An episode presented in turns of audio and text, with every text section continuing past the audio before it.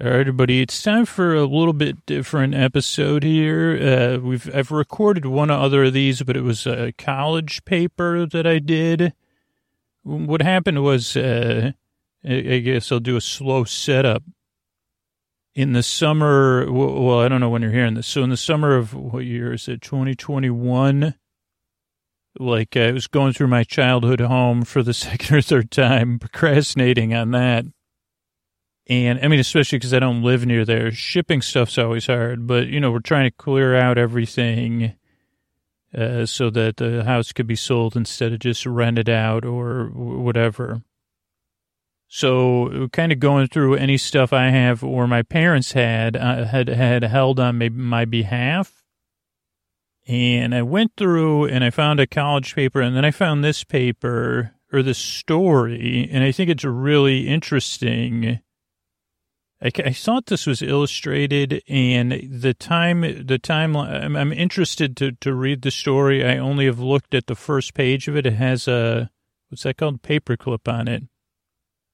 And I have a feeling that this paper is from Computer Camp, the, the legendary P- Computer Camp. If people have listened to the show, I'll, I'll talk about it, which actually opens up uh, my thoughts more and I'm interested to read the story. I'm also nervous because, one, I don't know how long the story is. It's only a few pages and it's not full pages.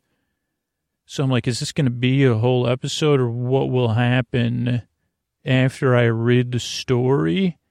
But it's also like, what is in the story? Uh, what was like, not the quality of my writing, but you think about people change and, you, you know, that the, there's just like, uh, I, I was young, I was ignorant, I was naive. So it's like, what is this writing going to reveal about me? Which I think will be a positive thing. And, you know, what kind of problematic things can I look at and say, huh, do, do I need to go back and uh, apologize or fix anything? Not that I'm sure that, well, we'll talk about one thing that, that, uh, that it, like, but some of it I said, what, what was it? What was I thinking? So a computer camp, if you're new to the podcast or you've never heard this story before, could have been, I would think it would have been in when I was in seventh or eighth grade, which is really embarrassing. No, it could have been younger. Yeah, no, it's probably younger than that. Somewhere between fifth grade. I, I think it was probably fourth or fifth grade. So this probably wasn't written then. But around fourth or fifth grade, we got signed up. My brother and I, I think, I think my brother Carl and I, I don't know if my sister was signed up. I hope for her sake we weren't. But one summer, we got signed up for, I, I call it computer camp. It really wasn't. It was like a class at a, it was at a other elementary school in their computer lab. I think the Split Rock was the name of the school we were at, or at least it was near Split Rock, uh, which there's also a quarry there. Split Rock Quarry is near there, legendary in Syracuse lore.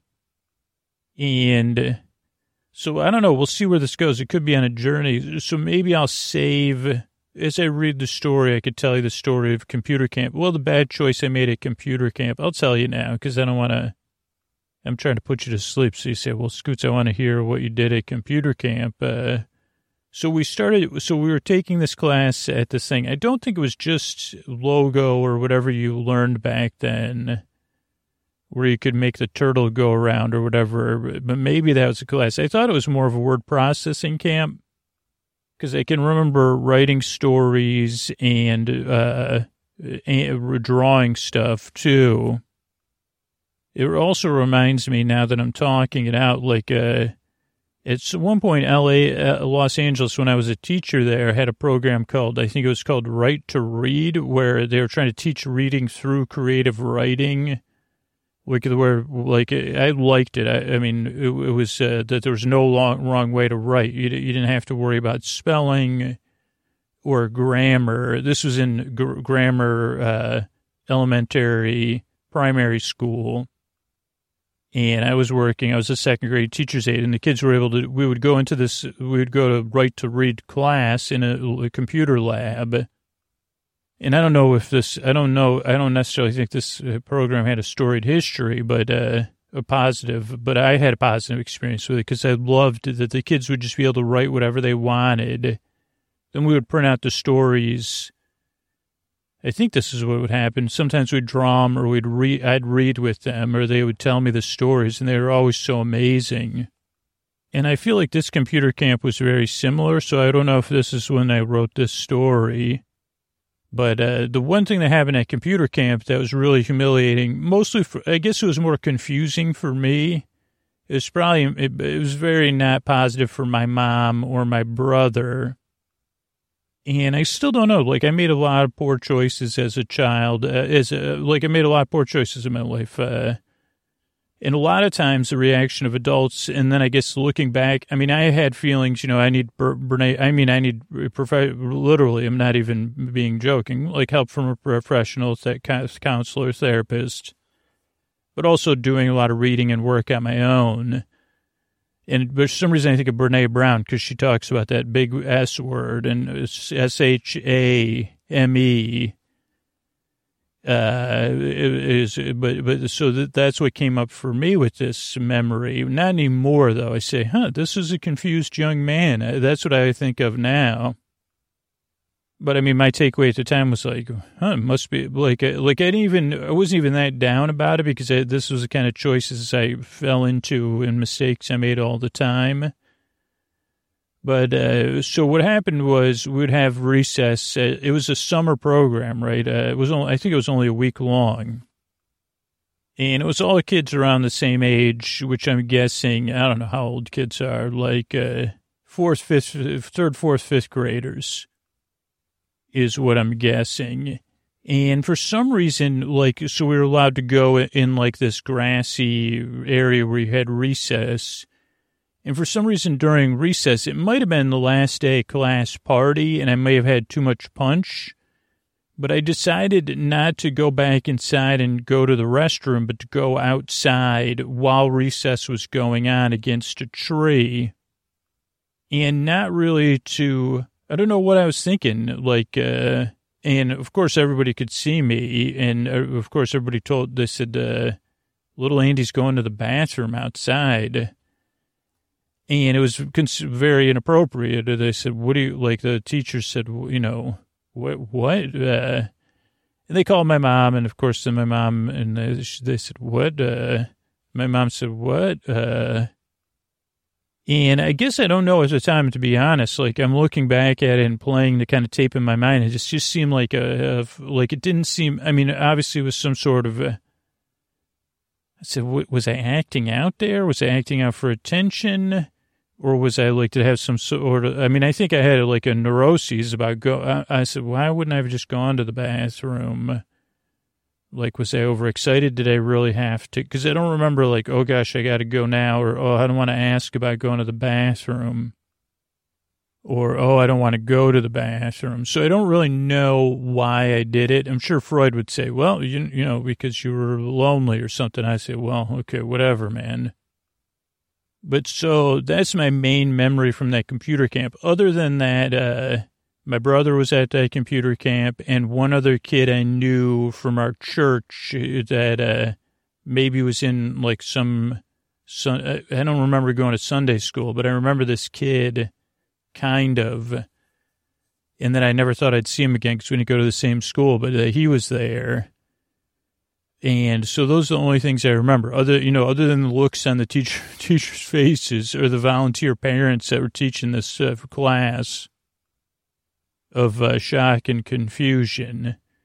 So that's my story about computer camp. Uh, use a restroom. Less, well, I never like. I've uh, I've got I got a ticket one time for going to the bathroom outside when I when I was like 20, 21 so I guess I didn't learn my lesson. At least they gave me a ticket. That what that also wasn't the last time I did it, but that time I had to go. Like sometimes you have to go, but I was trying to be be stealthy. This time I don't think I was. Some of you may be new and you're like, "Is this a sleep podcast?" Or you? And I say, "Yeah, well, these are real." Like I'm taking a risk here. Maybe this is relatable to somebody. Doesn't have maybe it's not peeing in public, but you did something as a child. You have no idea why. There are strong feelings behind it. Uh, and some would say with good reason. And I don't know if my mom tried to say, like, is there something wrong with, like, in, like instead of saying, is there something wrong with you, say, is everything, are you all right? Uh, that was an interesting choice you made. I would hope that that's what I would say to myself now. I'd say, that was, tell me about that choice. Uh, what led up to, wow, you must, uh, sound, that sounds like it was intense. I, I mean, this is what I, the work I kind of, this is literally the kind of work I do when I talk to a therapist.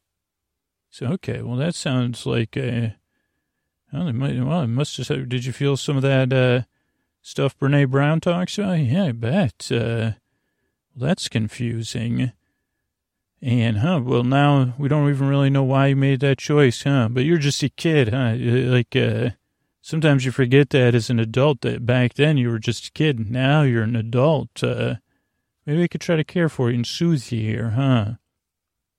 And say, yeah, that's hard that that, this, that choice got made, and, uh, we don't even know why. Uh, confusing, but, uh, I don't know if you necessarily need to take on that S-H-A-M-E either. Just seems like a bad choice you made. And uh, do you remember making it again? Oh, yeah, you just taught, well, later in life, uh, but in the same exact manner. I don't think you made that choice again, so that served you well. Don't pee in front of an entire class at. Like you learned that lesson, right? Don't pee in front of a whole class of kids uh, during recess. Go, go somewhere by yourself where you're hidden or use the bathroom. So if you're new, that's just a little bit about me. Uh, this is what you're dealing with, uh, human being, and that's just scratching the surface. So I'm interested to see if we'll scratch any other surfaces here. So this story may have been written in 1991. Uh, if it, it was, it, like I thought, I, maybe, well, I don't know what to expect. And I wonder if what this was for because it doesn't have anything on it other than the story. And maybe it was written to be a, a, like a children's book. I don't know. I did find a report card that maybe I'll break out. I guess I was in remedial reading because they didn't know I had dyslexia. This isn't a joke either. And so I found my seventh grade report card or my ninth, no, my ninth grade report card, and I was in remedial reading. I don't even remember. Here's the thing: don't even remember taking that class at all.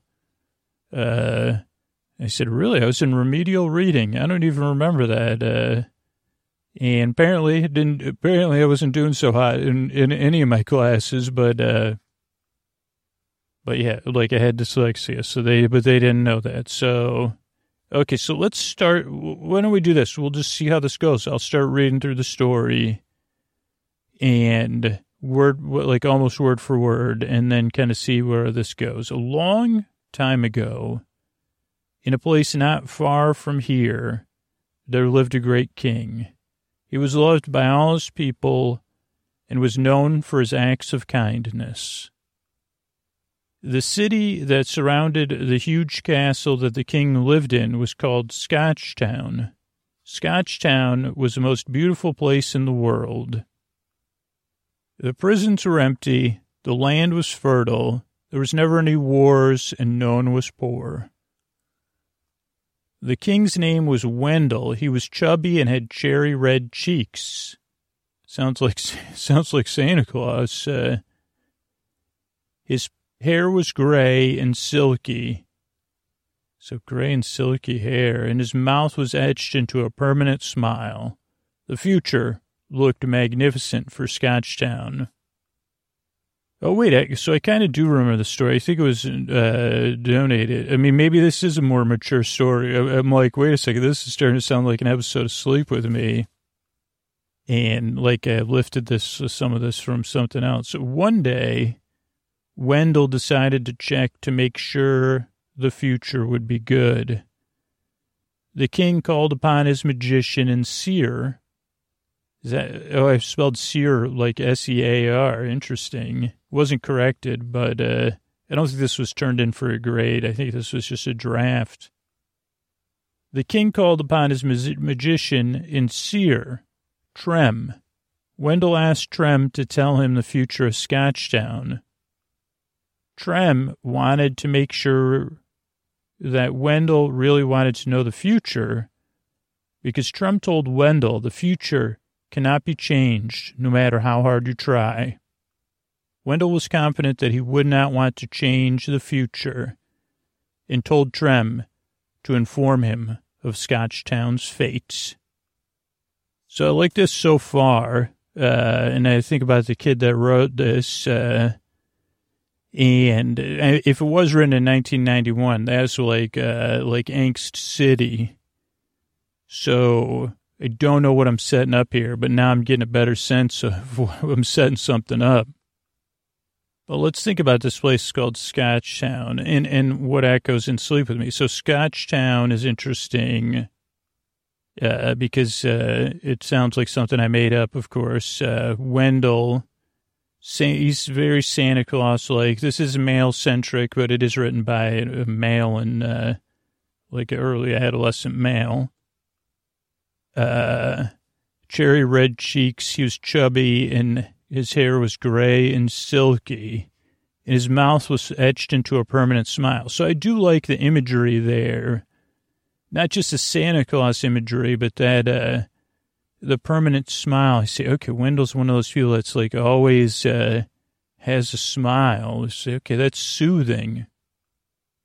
And even though I strayed from this, like I remember one of the things that is, just, has always stuck with me is like like at that time I said the prisons were empty, and that was one of the things like being raised Catholic and some of the teachings that didn't sit well with me, but some of them that did was like the idea of uh, uh, like, what does this mean that we're incarcerating so many people? And, and, and that, like, uh, even though I drifted far away from that, I, I ended up coming back to it and, and, and thinking about that a lot and working with, with people that were incarcerated for, for some time because, uh, I don't know. Like I, I, think you said, you said, "Geez, I don't know about this. I don't know if I'm comfortable with this." This, uh, and even as a kid, uh, I think this is foreshadowing for my real life. But also, I think, like from a storytelling side, I say, okay, this place is a little too perfect, eh? So it does have elements like whoever was teaching or running this class, uh, and kind of the story structure, you say, like when you think about uh, Hero's Journey or like Dan Harmon, uh, uh, the Dan Harmon kind of story circle idea. It's like you. So in this one, it's uh, the this is like the regular world or you. The regular world is Wendell's world. Wendell's always happy or confident at least. Magnificent present. So why wouldn't there be the future looked magnificent for Wendell? And uh, so you, you know, th- this is your normal world. Uh, like, uh, and I think it's also funny from my perspective of like uh, thinking about season two of Get Bezos and that whole season. I don't know what year that came out, but the whole season of Get Bezos and the idea of where it came from was based on utopias. And I had gone to see, um, had, had gone to see Brad Bird speak uh, at uh, somewhere with my brother, and Brad Bird was kind of talking about this is right around when Tomorrowland was coming out. But Brad Bird was kind of talking about dystopia, and I guess this has always kind of been an ongoing debate. So I don't want to wade into like dystopias versus, but he, Brad Bird was like challenging the audience in some sense, like, oh, why doesn't anybody isn't that a creative constraint writing in a utopia? And I took that to heart and said, okay, what would it be like? And I said, well, the problem with utopias is that if it's a real utopia, it lacks conflict. Uh, so that was like the whole premise of season two of Get Bezos. It took place in a utopia. And I don't know, I just really liked that idea of that creative constraint. I still do because it's like a puzzle. Like you say, okay, how do you create if the rules of the world are it's a utopia and not a utopia wink wink, uh, how do you create a c- c- conflict in that? And of course, you, that's like an unattainable. That's just something you strive for. You say, okay, well, that's impossible. I'm to have to bend those rules a bit because you're right. Uh, if it's an actual utopia, everyone will be happy all the time And I don't know. It also had fu- had fun with the, being able to, to take it to the two levels because it said, okay, well, there's also the level of belief system and who created this uh, utopia? Who, how did it come to be? And what are the higher levels of existence within this utopia? You know, is it this in our world or parallel world? This is when I was working on it, but end up, oh no, it's okay. So it's far in our future.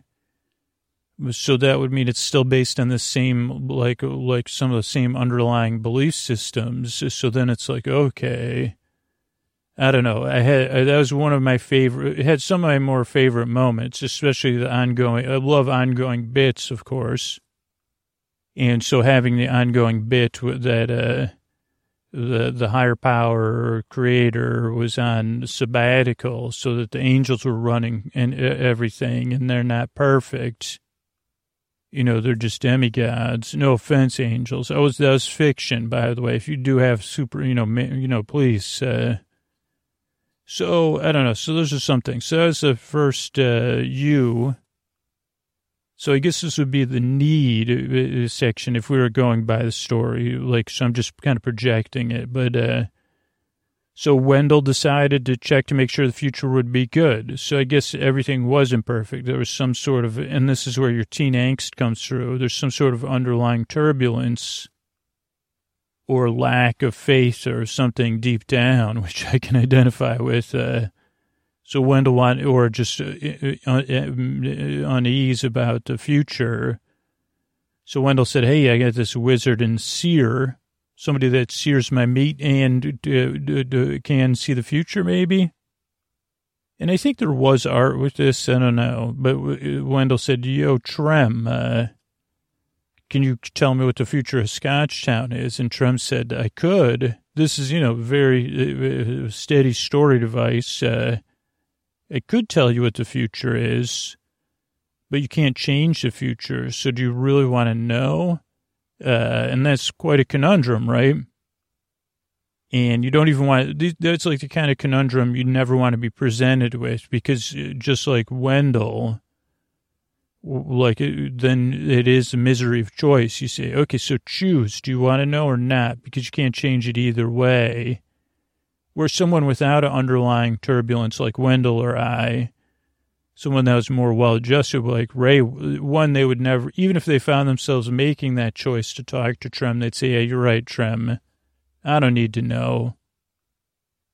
You know, I just got to turn everything over to my HP and, uh, and and let it go because Trem says no matter how hard you try. But Wendell was confident he wouldn't want to change tra- change the future, and told Trem to inform him of Scotchtown's fate. Okay, get ready because who knows what's coming next. Uh, Trem sighed deeply and frowned. Wendell, my friend, I see dark clouds over Scotchtown. Our future is grim.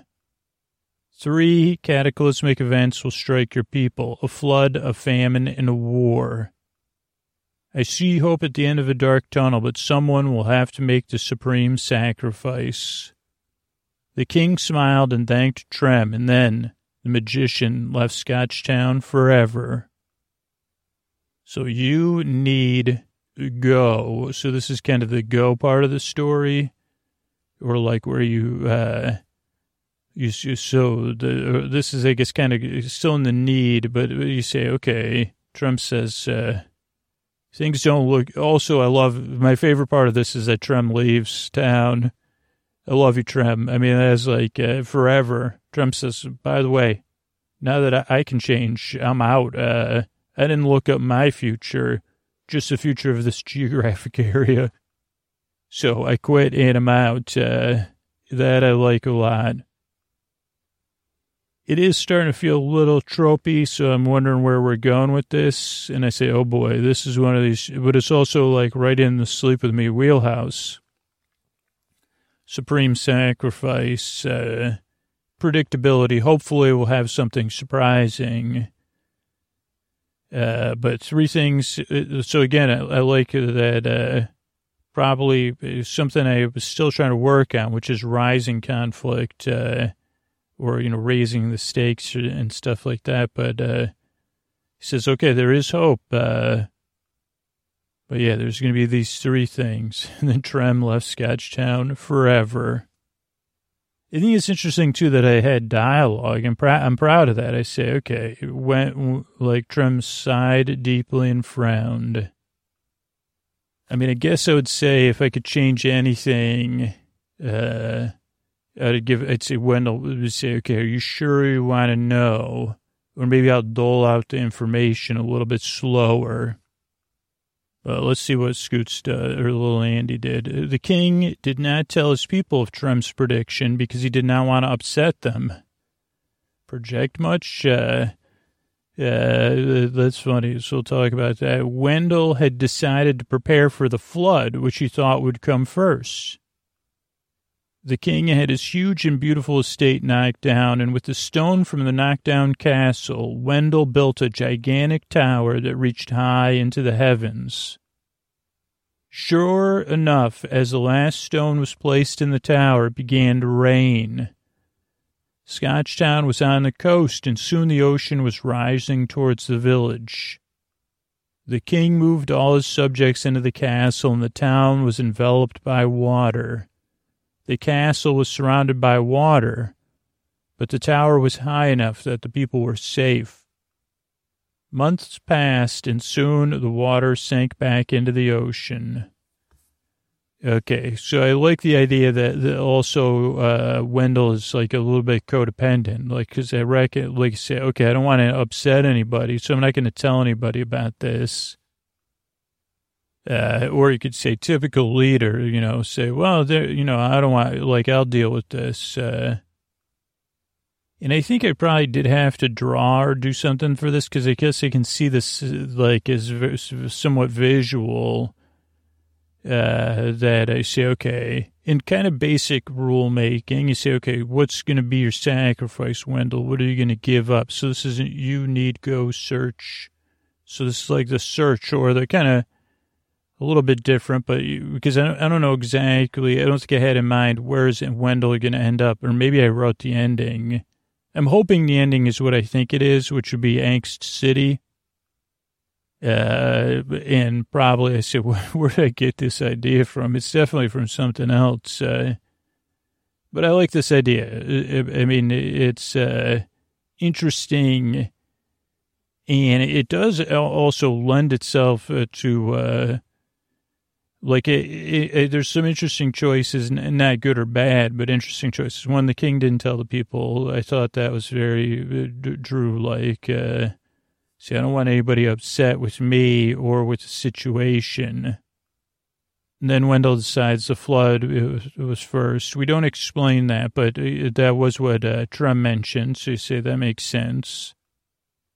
Okay, let's knock down the castle and build a tower uh, like that idea. I mean, if you have the the capacity to do that.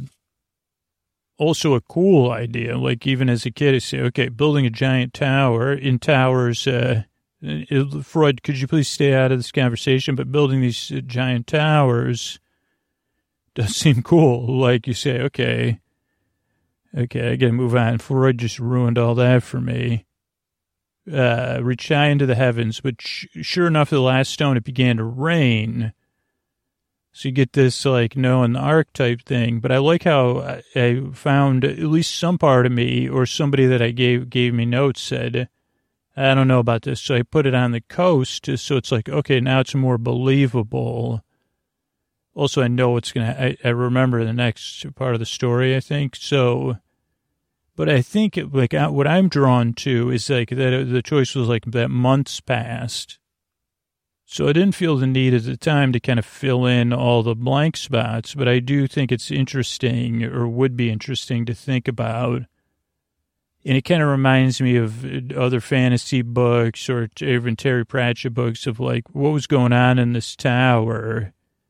Or like seeing a cutaway of the tower. Like this must have been a really massive tower because we don't know how many is a village, which is bigger than smaller than a town.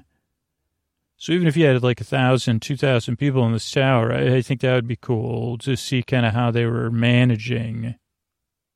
So then the rain stopped and the water sank back into the ocean. So some of you may already be telegraphed, if telegraphed, where the next thing is going. The people cleaned their homes in the hot sun, so they got lucky. This hot sun dried the waterlogged town. You say, okay, well, that's kind of a best case scenario, actually, that their homes were only submerged. But I also like your way of thinking, your way of fantasizing, kid, because they say, okay, yeah, they could have been, but the, okay, I, I'm with you. The ocean slowly rose, is what you're saying.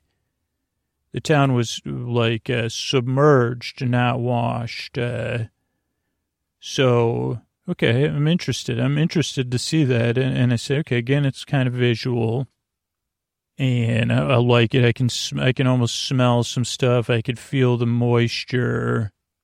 I could see people dealing with it. Uh, and this is it was spring, and people were getting ready to plant crops.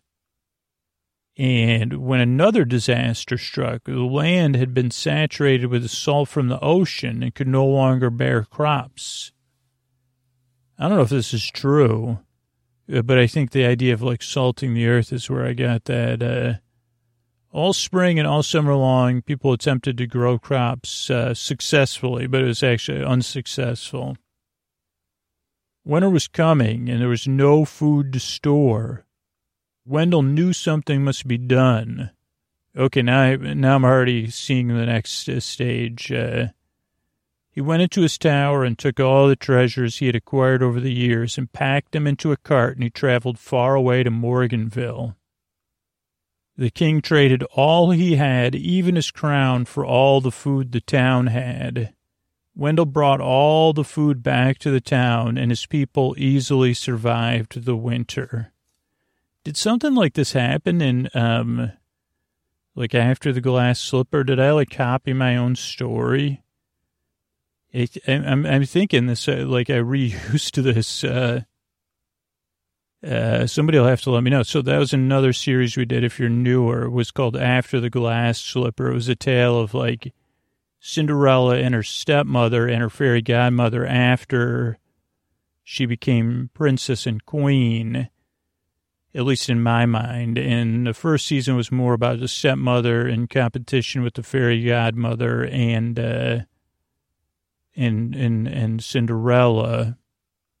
And I think the fairy godmother was, or the stepmother was actually like the, she continued to be the antagonist. But then in the second season, did she become the protagonist? Like she became the protagonist to me. She kind of always was. Uh, but in the second season, was there two or three seasons of that? I think there was three seasons, but maybe there's just one really long one. I guess there was three seasons. Like the second season, yeah, because in the second season, the first season happened like early in the podcast when I hadn't like it was one of those bon, Bonzo stories, you know, with our undertones and stuff. But the second season, as far as I can remember, was like Agatha, like Cinderella. Is that Cinderella? Is that the one, right? Cinderella, Cinder, yeah, because she's in the cinders. Um, I think she's away and Agatha's running the town. It gets overrun.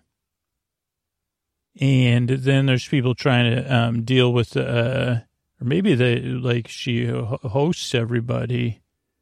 She's in love with a man who became a letter, letter man.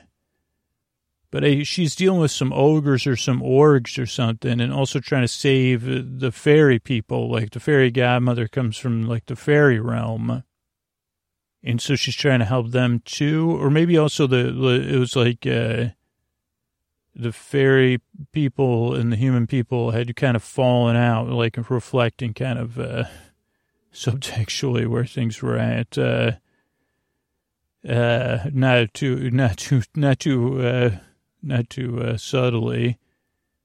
But I know that she had to deal with stuff, so I don't know if that's if I reuse this. Uh, that's interesting if I did.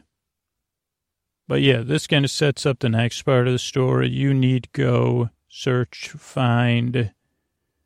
So not exactly on the Harmon, uh, but but interesting kind of three challenges. Uh, and again raising the stakes. Uh, so Wendell got him out of the flood. Then there's a famine. Okay, let's take everything out of my castle. We'll buy a bunch of food. And uh, then this next part of the story comes. Uh, one night, the people of Scotchtown were suddenly attacked by the citizens of Morganville. Oh boy, Morganville.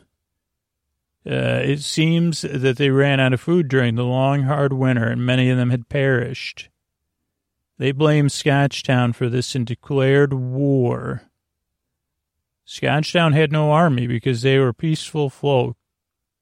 Wendell tried to encourage the people to start an army, but they were fat and lazy after a year of no work. Uh, the army of Morganville was approaching, so Wendell took his sword and went with his smile to face the enemy alone. He fought bravely against the army, but he was struck, stricken with a mortal wound. The army was so impressed by the courage of this one man, they feared this. So this is all very, even though I don't remember ever read stuff like this since then. The arm, the army was so impressed by the courage of this one man they feared invading a town of people like him. Wendell returned to his people and told them of his victory. So I think that's a pretty standard, I don't know, monomyth type thing that this one great warrior can set the stage. Uh, Wendell returned to his people and told them of his victory. The people asked the passing, the king who was about to pass the big farm in the sky, how they would grow crops this spring. Wendell, smiling as always, walked out in the fields, and as he fertilized the soul, soil with his body, the land became fertile again. Wendell disappeared into the ground, but the people knew they would reap a bountiful harvest that summer.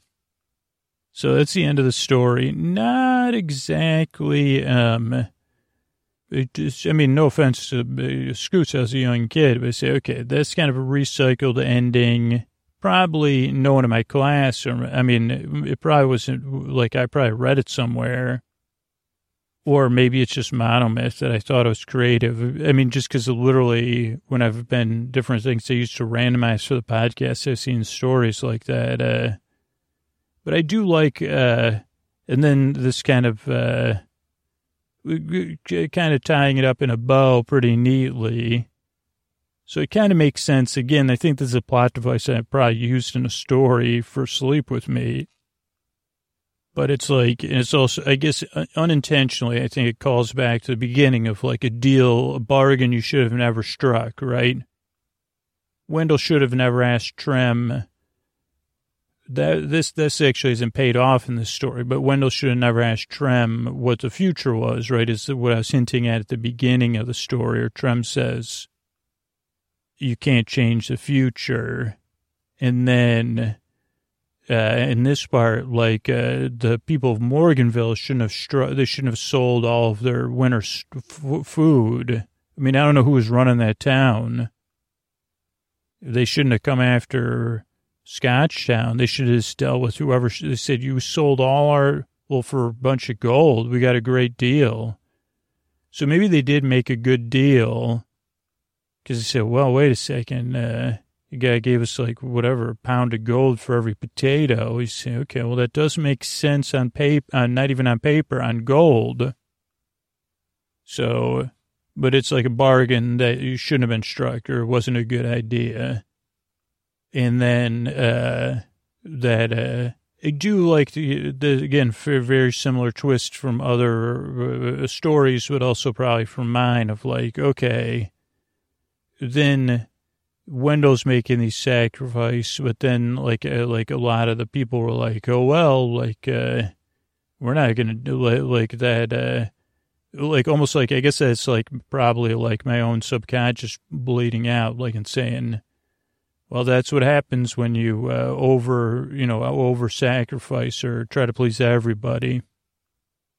Uh, that everybody's like, oh, well, you're on your own, Wendell. And then I don't necessarily like the choice, uh, but it's just at this point in my life, I say, okay, I would definitely change the ending, um, but not all of the elements. Uh, and then I definitely like, so I don't like the fact that he went out there. I like that he went out there on his own, but uh, that just feels a little bit too tro- like too on the nose for me. That it's like Wendell was so brave that they said forget it. If I mean, no, that does make sense. So maybe it's just I'm, I'm like jaded from reading too many stories, and then I definitely don't like. Uh, the ending, the, the good ending. I thought it was like, honestly, I thought I was cringing because when I started, to, when I got to the second page of the story, I was like, wait a second, is, uh, I thought it was going to end in a s- similar way, but like, uh, that it would be a little bit darker.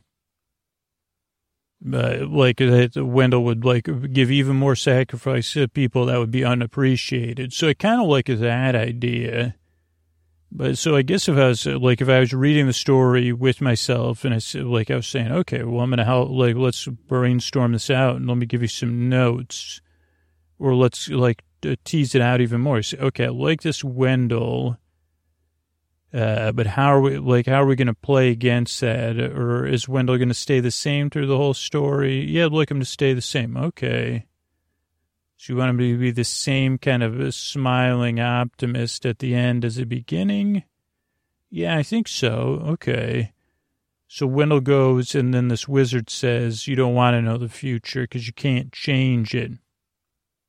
Yeah, uh, yeah, that's what happens. And Wendell says, I want the future to find out the future anyway. Yeah. Okay, so that's where I would say I'd like to, to do a little bit more work. Uh, so if you like Wendell as Wendell is, like I have two questions for you to think about. One would be, is the ending, does it match that tone of the warning from Trem? And does the story kind of follow that? Uh, and is there a way back on the first page, like to say why, like I don't, I guess one thing I don't understand is why does Wendell have to know the future?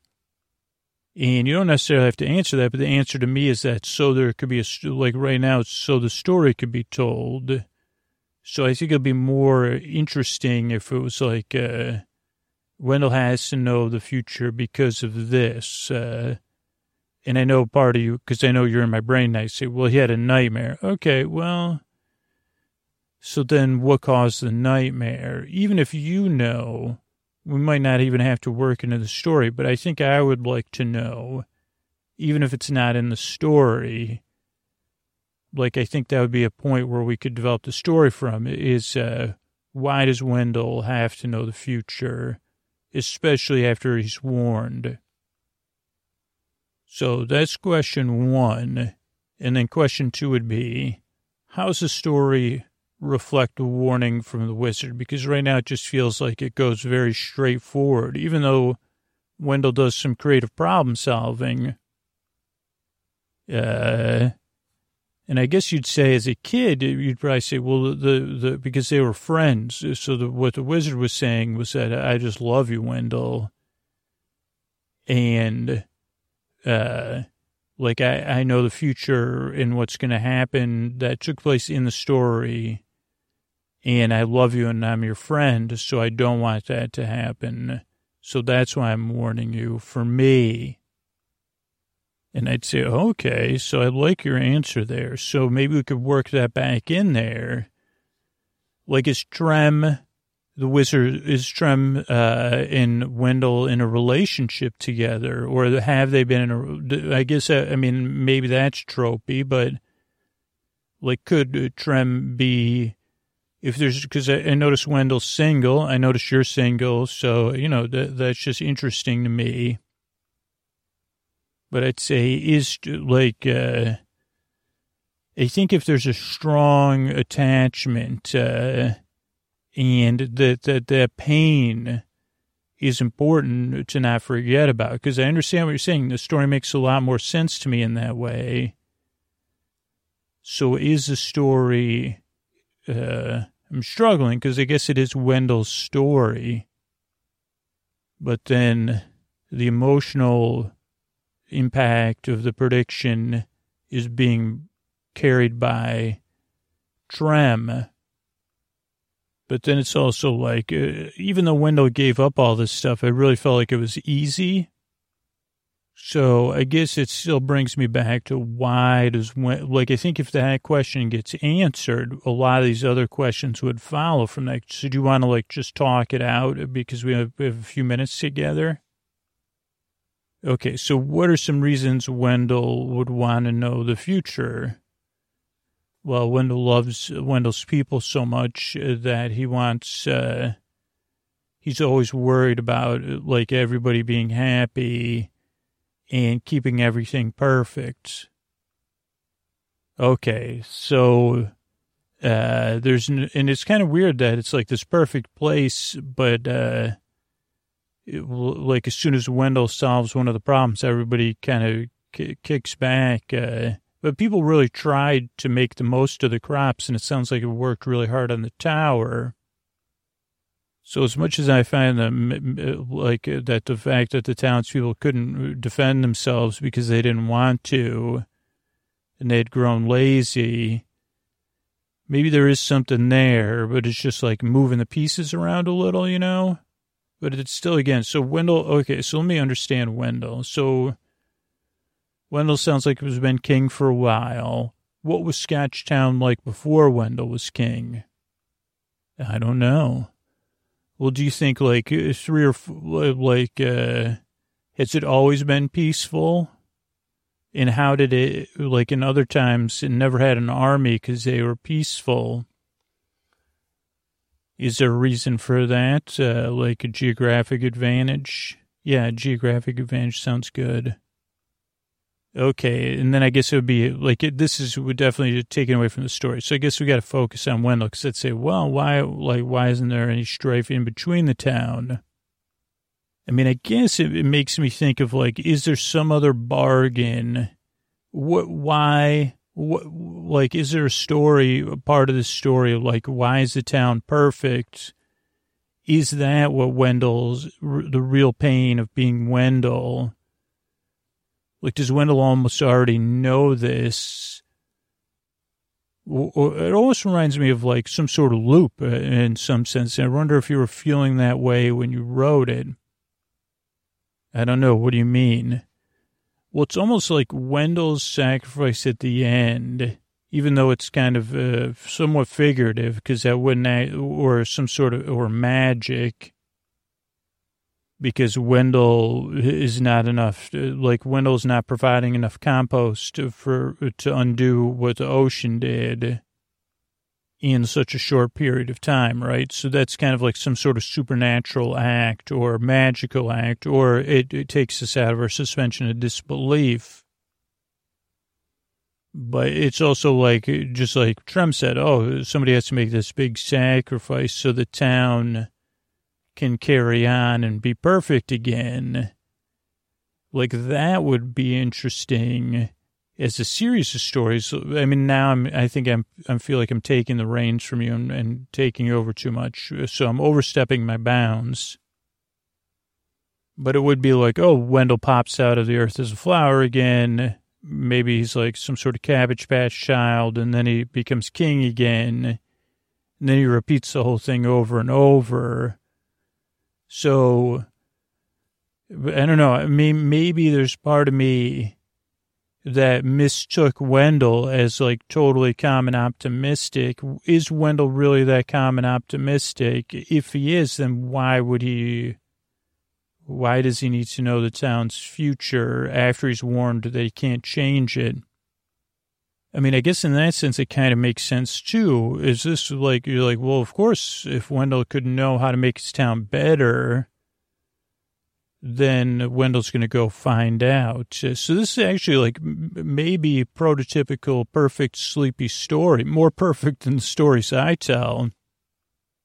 So I guess in some sense, I should congratulate you because this is maybe I didn't see it till just now, but really you've designed a story better than any of the Sleep With Me stories I've ever told. I mean, now I will say I'm not sure this story is sustainable, much like the Brad Bird constraint uh, of like every like uh, conflict in a utopia. I mean, that is Brad Bird wasn't saying that. That was my projection, like uh, playfulness with it.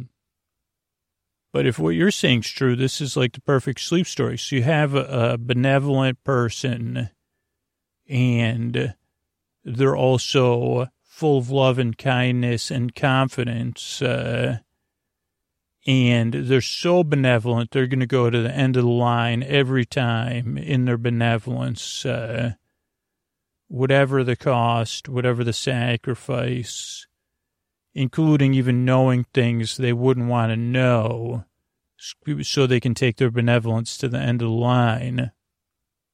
So I think in that sense, there is still some pain and conflict because Okay, well, I guess I was saying how perfect your story is, but I can't help my story brain get drawn in because then maybe there is a way, maybe then the missing gap for me in the story, if what you're saying is true, is that there has to be some other bargain or some other sacrifice or some other skill or something Wendell's willing to do to enable the, the fertilization at the end and there's really only one thing I can think of, like, uh, but that wouldn't be sleep podcast or whatever, or some sort of exchange. I mean, it doesn't have to be with an underworld exchange, but that uh, to provide Wendell with that power and capability and still have it be believable. Like you're, you're talking about an Ursula situation esque like not that Trem is Ursula, because Trem's just saying, be careful. Like, are you sure you want to know the future? You can't change it. I'm your friend. And now I've seen the future for you, and it's really, really not great at all. And so I got to leave because I can't watch you go through that. So that has some power for me. So I guess your story really is like, cause you just didn't explain that part. But so that's what's calling to me now is, uh, Okay, so Wendell finds that out. Wendell's, as you said, competent, confident, calm, loving, maybe codependent. So maybe there is some sort of subconscious neurosis. At least I have to do that and project that. Or maybe not, but that's a lot of, uh, a lot to bear, I'd say. So then Wendell finds out because he said, well, if I have the ability to find out how to make things better or keep my people safe, I'm going to do that. Trem says, oh boy, yeah, here's what's going to happen. There's going to be these three things. Uh, but for you to be able to do them all, it's not going to, it's going to be, it's a dark place. Now, what you're saying in this story, what I was really complimenting you on, which I'll finish up, because they did have to make it about, you know, had to go into the story swamp there, is that your story really is. It's like, okay, there's a total benevolence then there's some more benevolence with the light sacrifice. Got to get rid of my castle to keep everybody safe. Got to get rid of my rich stuff to get everybody food. Then I got to, you know, sacrifice. I got to head to the big farm to uh, defend, you know, to stave off this war. So I'd say four. This the fourth thing would be that. Oh, by the way, in order to keep you from the next famine also can't go to the big farm. So I think that would be it. Would be uh, like I mean, you can make it mythological. I mean, this is just me having to do that, but because your way is just too perfect, right? Uh, which I guess is some like. Luckily, I couldn't make sleep with me like that. I said, "Wait a second, you can hear me struggling." Uh, but it'd be just because it's fun. It's a puzzle that this is what we're having fun together with this puzzle. And also, I know that you wanted like Wendell's people to do something more. I mean, we don't have to make it about the people though. It could just be that, like, a, and maybe there's some other point where there's one other person like Trem that says, "Do you really need to take this to the end of the line, Wendell?" Like, is this really what's best for you? Like, this is, and Wendell says, this is what it takes to maintain a utopia. I mean, I guess uh, the irony would be, and then I guess it would be this rebirthing of like, uh, if it only takes one figure going to the end of the line and beyond to maintain the utopia, what happens after Wendell's gone, right? Uh, So I don't know, but I think that interests me that, that, uh, like, uh, the weight of benevolence or something. That would be like Wendell, like if Wendell was going to do a tell all story that wasn't, but Wendell would be like the 10 greatest things about being over, overly benevolent. I think not. The King Wendell story. You can't be overly benevolent. Is benevolent the right word? Do you know? You don't know either. Good. I guess we're we're we're one and the same, you and I. So I enjoyed that story. Thanks for sharing it with me. And uh, yeah, and I hope uh, everybody uh, drifted off into dreamland. Good night.